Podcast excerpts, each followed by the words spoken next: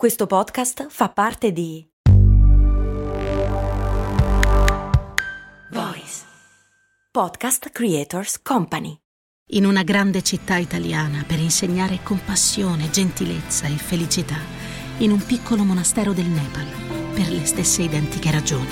L'otto per mille all'Unione Buddista Italiana arriva davvero a chi davvero vuoi tu.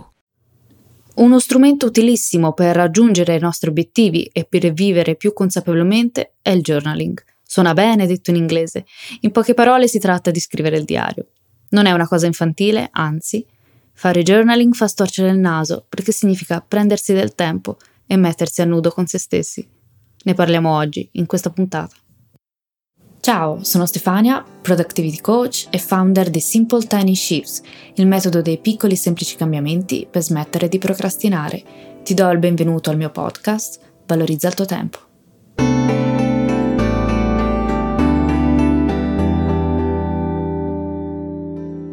Il journaling è un esercizio utile per raggiungere i tuoi obiettivi. Hal Elrod, autore del famoso libro The Miracle Morning, dice: scrivendo su un diario ogni giorno, con un processo strutturato e strategico, puoi indirizzare la tua attenzione su ciò che hai realizzato, per cosa sei grato e cosa ti impegni a fare meglio domani. Pertanto, ti godi più profondamente il tuo viaggio ogni giorno, ti senti bene su qualsiasi progresso in avanti che hai fatto e usi un livello elevato di chiarezza per accelerare i risultati. Journaling è quindi un termine inglese per indicare l'azione di tenere il diario di ciò che ci accade. È un potente strumento di consapevolezza che aiuta a affrontare tutte le sfide che sopraggiungono, stimolando la riflessione. È una pratica estremamente utile.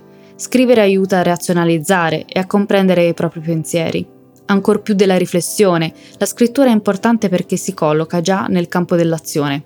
Chi tiene un diario si pone attivamente nei confronti del proprio destino, approfondendo la consapevolezza di sé. Il processo di scrittura libera permette al proprio io più profondo di affiorare e aiuta l'acquisizione della consapevolezza. Trovare il tempo per scrivere un diario è importantissimo, è anche fonte di grandi benefici e ci ricompensa anche per il tempo che gli abbiamo dedicato. Ci aiuta a riconoscere gli automatismi della nostra vita e a comprenderci in maniera profonda, a capire quali sono le nostre esigenze, a seguirle, malgrado tutto e tutti. Ma come funziona? Quali sono i passi da seguire per iniziare a trarre giovamento da questa pratica virtuosa? Per prima cosa gli strumenti. Il journaling è un processo analogico, quindi bisogna abbandonare il telefono, computer e tornare alla carta magari. Occorre un quaderno, magari bello, e una penna con la quale sia piacevole scrivere. Dobbiamo poi scegliere il tempo. Tenere un diario è un'attività che richiede del tempo, anche due tre minuti, però ci chiedono un impegno. Tempo di qualità. Bisogna rilassarsi e non avere interruzioni per potersi dedicare liberamente alla scrittura. È un'attività estremamente benefica che ha molte ripercussioni nella vita quotidiana. Può essere di grande aiuto per la riduzione dello stress, per essere più calmi, più felici. Un effetto importante è anche il miglioramento della fiducia in se stessi. Tenere traccia scritta di ogni evento piacevole o felice è importante perché rileggerle ci aiuta a mettere nella giusta luce gli eventi negativi che invece ci buttano giù. Scrivere ci costringe ad avere del tempo dedicato solo a noi stessi, ci costringe a fare mente locale sui nostri pensieri, su ciò che ci diciamo. Un momento importantissimo che aiuta a rimettere il mondo nella giusta prospettiva e a ridurre ansia, stress.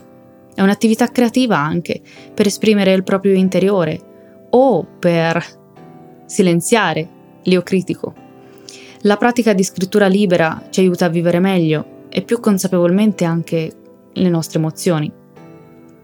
Riorganizzando il passato ci permette di affrontare il futuro con maggior forza, fiducia e consapevolezza. Talvolta mi chiedete: quando è meglio fare journaling? Qual è il momento migliore della giornata?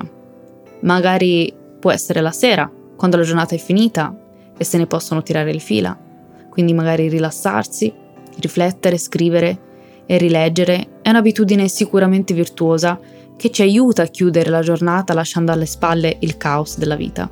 Oppure può essere la mattina, e quindi impostare le intenzioni della giornata. Chi voglio essere oggi? Cosa voglio fare?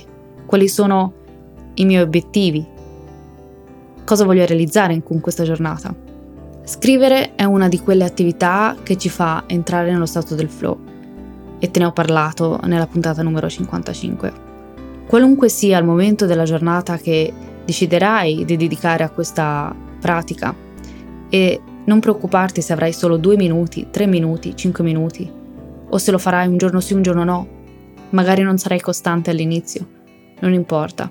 Prova, scopri, vedi come va. Come dico sempre, le parole d'ordine sono sperimentazione e flessibilità.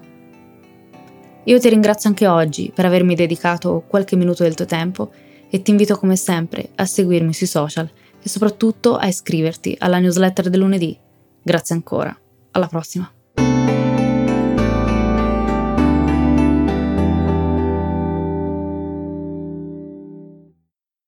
Sul fondo del mare per salvare una tartaruga centenaria e poi su tra le onde in tempesta per salvare una bambina appena nata.